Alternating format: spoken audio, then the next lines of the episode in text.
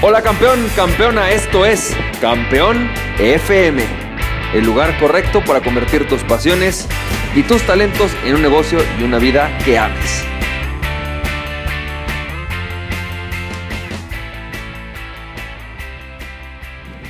Hola, ¿qué tal? ¿Cómo estás, campeón, campeona? ¿Cómo te va? Yo soy Francisco Campoy y bienvenido y bienvenida al episodio número ciento trece de Campeón F M. Y campeón, campeona, hoy quiero platicarte por qué es importante entender la riqueza y desarrollar tu riqueza para emprender. Fíjate, durante mucho tiempo yo pensé que cuando yo emprendiera iba a hacerme rico, ¿no?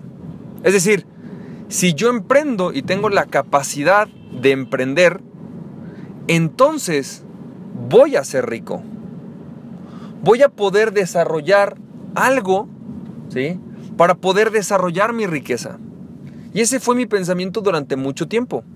Cuando yo emprenda, voy a ser rico. Sin embargo, con el tiempo me fui dando cuenta que cuando tú eres rico, es más fácil emprender. O cuando, dependiendo del nivel de riqueza que tienes, te es más o menos difícil de emprender. Y la forma en la que yo lo entiendo es así. Yo digo que emprender, tus emprendimientos, son semillas. Son pequeñas semillitas que tienes en tu, en tu bolsa. Ideas, programas, productos que tú tienes en tu cabeza, que tú tienes en tu mente, que tú tienes archivados ahí en, en tu ser. Y tus, y, tus, y, y, y tu riqueza es un jardín.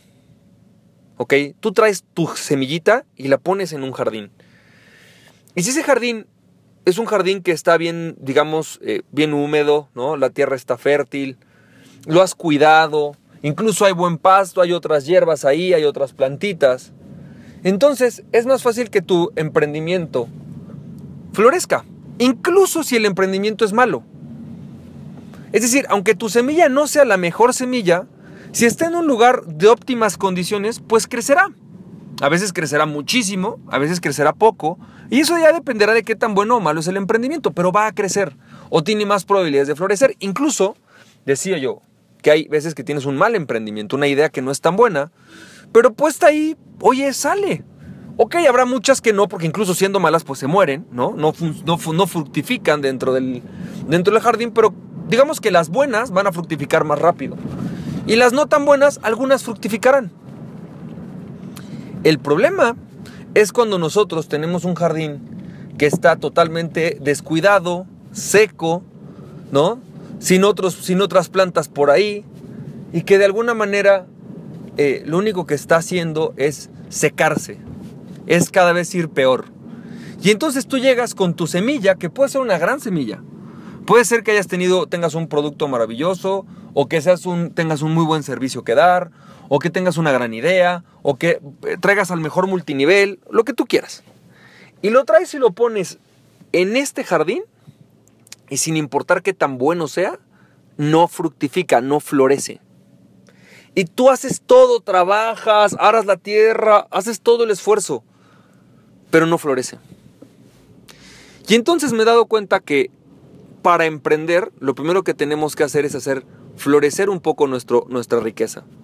Y si escuchaste mi audio del día ayer, si no lo has escuchado, te recomiendo que lo escuches para que entendamos que la riqueza no es el dinero. Es decir, si tú quieres crecer tus emprendimientos, si tú quieres empezar a emprender, tienes que empezar a desarrollar tu riqueza, tienes que adquirir nuevas habilidades empezando por ahí, adquirir nueva información, tienes que aprender a hacer cosas que no sabías hacer. Vamos a pensar que tú eres contador y decides que quieres abrir un restaurante, vas a tener que aprender administración, vas a tener que aprender ventas, vas a tener que aprender acerca de esa misma industria, que posiblemente hay muchas cosas hoy que tú no sabes. Y es fundamental entenderlo para poder desarrollar esa riqueza, para poder desarrollar ese emprendimiento. Si tú no adquieres las habilidades, y ya me pasó a mí una vez, a mí, a mí me pasó junto con un primo que decidimos abrir un restaurante, no sabíamos nada de restaurantería, no teníamos ni idea, decidimos por qué no adquirir una franquicia, y sin embargo al no tener conocimiento, al no tener habilidades desarrolladas en la industria, pues tronamos el negocio. Fíjate, Habíamos hecho otros negocios exitosos, nos había ido bien en otras industrias, pero no teníamos este conocimiento y tronamos el negocio por no tener el conocimiento, no tener la información. Es decir, teníamos una gran franquicia, pero no teníamos un muy mal jardín para plantar esa franquicia. Y seguramente te ha pasado que en algún momento dices, esta idea estaba súper buena, ¿por qué no, no, no, no floreció? Me doy cuenta que a lo mejor no sabía vender, me faltaba saber vender. Por lo tanto, tienes que empezar a invertir en desarrollar esas habilidades. Vas a tener que empezar a invertir, aprender. A lo mejor vas a tener que ir a emplearte en una empresa que se dedique a eso. Yo, mucha gente me dice, yo quiero dedicarme a hacer restaurantes. Ve a trabajar a una empresa de restaurantes. Oye, que yo quiero dedicarme a abrir eh, empresas de, no sé, por ejemplo, eh, una, un, bueno, ya restaurantes ya puse, pero una peluquería. Bueno, ve a trabajar en una peluquería, aunque no ganes mucho durante mucho tiempo. Ve a trabajar, ve a aprender cómo llevan inventarios, cómo hacen el servicio. Tienes que aprender. Yo mismo, hoy que estoy tratando de desarrollar empresas de capacitación, me he tenido que poner a trabajar con empresas de capacitación. ¿Para qué? Para aprender el negocio. Me he tenido que desarrollar con ellos. Segundo, vas a tener que desarrollar tus relaciones. Y relaciones no solo dentro de la industria, sino fuera de la industria. ¿Por qué no? Habrá personas, si tú empiezas a buscar hoy entre tus relaciones y empiezas a frecuentar a las personas que, que tienen más éxito que tú, te vas a empezar a encontrar con que piensan de forma diferente, se relacionan con personas diferentes y que si en algún momento necesitas inversión, ellos te van a dar la inversión. Pero tienes que desarrollar tus relaciones. Si tú te, si no es lo mismo llegar a emprender una aplicación que va a competir contra Facebook cuando tu amigo es el Mofles, el Chompiras y el Chufes, o cuando tus amigos son, no sé, Eh, voy a poner famosos, ¿no? Mark Zuckerberg. Mark Zuckerberg no creció porque Facebook fue una maravilla. Facebook era una maravilla, pero creció porque se relacionó. Si tú te fijas en la película, él crece Facebook cuando se relaciona con otras personas.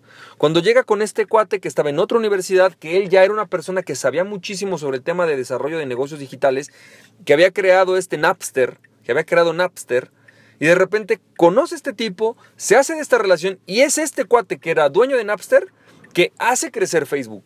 Facebook no crece por Mark Zuckerberg. Facebook crece porque Mark Zuckerberg desarrolla sus relaciones, crece su jardín, conoce al dueño de Napster y el dueño de Napster lo desarrolla. Cuando tú creces tu reputación, ¿qué tanta gente te sigue en redes sociales? ¿Qué tanta gente sabe lo que haces? ¿Qué tanta gente cuando tiene un problema de un tema, de un tema en el que tú eres experto, piensa en ti? Si hoy toda la gente que está a tu alrededor, cuando presenta, se presenta un tema que tú puedes resolver, piensa en ti, tienes una buena reputación. Expándela. Es decir, vamos a pensar que tú eres desarrollador web. ¿Cuántas personas cuando piensan en desarrollar una aplicación, piensan en ti? ¿Cuántas personas cuando piensan en hacer una, un nuevo sitio web, piensan en ti? Si no son muchos, empieza a hacerte nombre. Pon en Facebook qué es lo que haces, pon posts, escribe artículos, escribe para revistas. Haz todo para crecer tu reputación. Fíjate, si tú tuvieras que desarrollar una red social y, con, y pudieras llegar a cualquier persona, ¿a quién, ¿a quién te acercarías? Yo, Mark Zuckerberg. Si yo tuviera que desarrollar una empresa de telefonía hoy, me intentaría acercarme a Slim. ¿No? ¿Por qué? Porque es quien sabe. Si mañana tuviera que desarrollar una empresa de software para computadoras, pues a lo mejor me acerco a Bill Gates, ¿no? ¿Por qué? Pues son las personas que saben. Eso tendríamos que ser todos en nuestra industria. El que, ah, me voy a acercar con ese, ese seguro sabe, ¿no? Obviamente ni tú ni yo somos Carlos Slim ni Bill Gates, pero por lo menos que un círculo de personas piensen en ti, ¿no? Yo hay personas que ya sé que cuando tengo un problema legal, fulanito, ese sabe. Por ejemplo, tengo un amigo penalista. Si hubiera un problema penal, yo sé perfecto que yo iría con él. Ya sé, es un buen abogado, confío plenamente en él y aunque sé que es más caro que los demás, sé que me sacaré del problema, ¿no? Hoy tengo una amiga que es doctora. Cada vez que tengo un problema, voy con ella. Si tuviera un problema, aunque no sea un problema que, ella sé, que yo sé que ella sea su especialidad, aún así asistiría con ella. ¿Por qué? Porque confío en su opinión. Eso es lo que hace la reputación y estoy dispuesto a pagar más caro por su opinión. ¿Por qué? Porque ella es la doctora en la que confío. Así que campeón, campeón, espero que eso te haya servido. ¿Cuál es el punto? El punto es que tenemos que desarrollar y expandir nuestra riqueza para poder sembrar ahí nuestros emprendimientos. Si tú solamente traes la semilla pero no tienes el jardín, de nada te sirve. Así que campeón, campeón, espero que esto te haya servido. Te mando un fuerte abrazo y recuerda que aquella persona que se conoce a sí mismo es invencible. Conócete a ti mismo y nada ni nadie podrá detenerte. Emprende tu pasión. Nos estamos viendo, campeón, campeona. Bye, bye.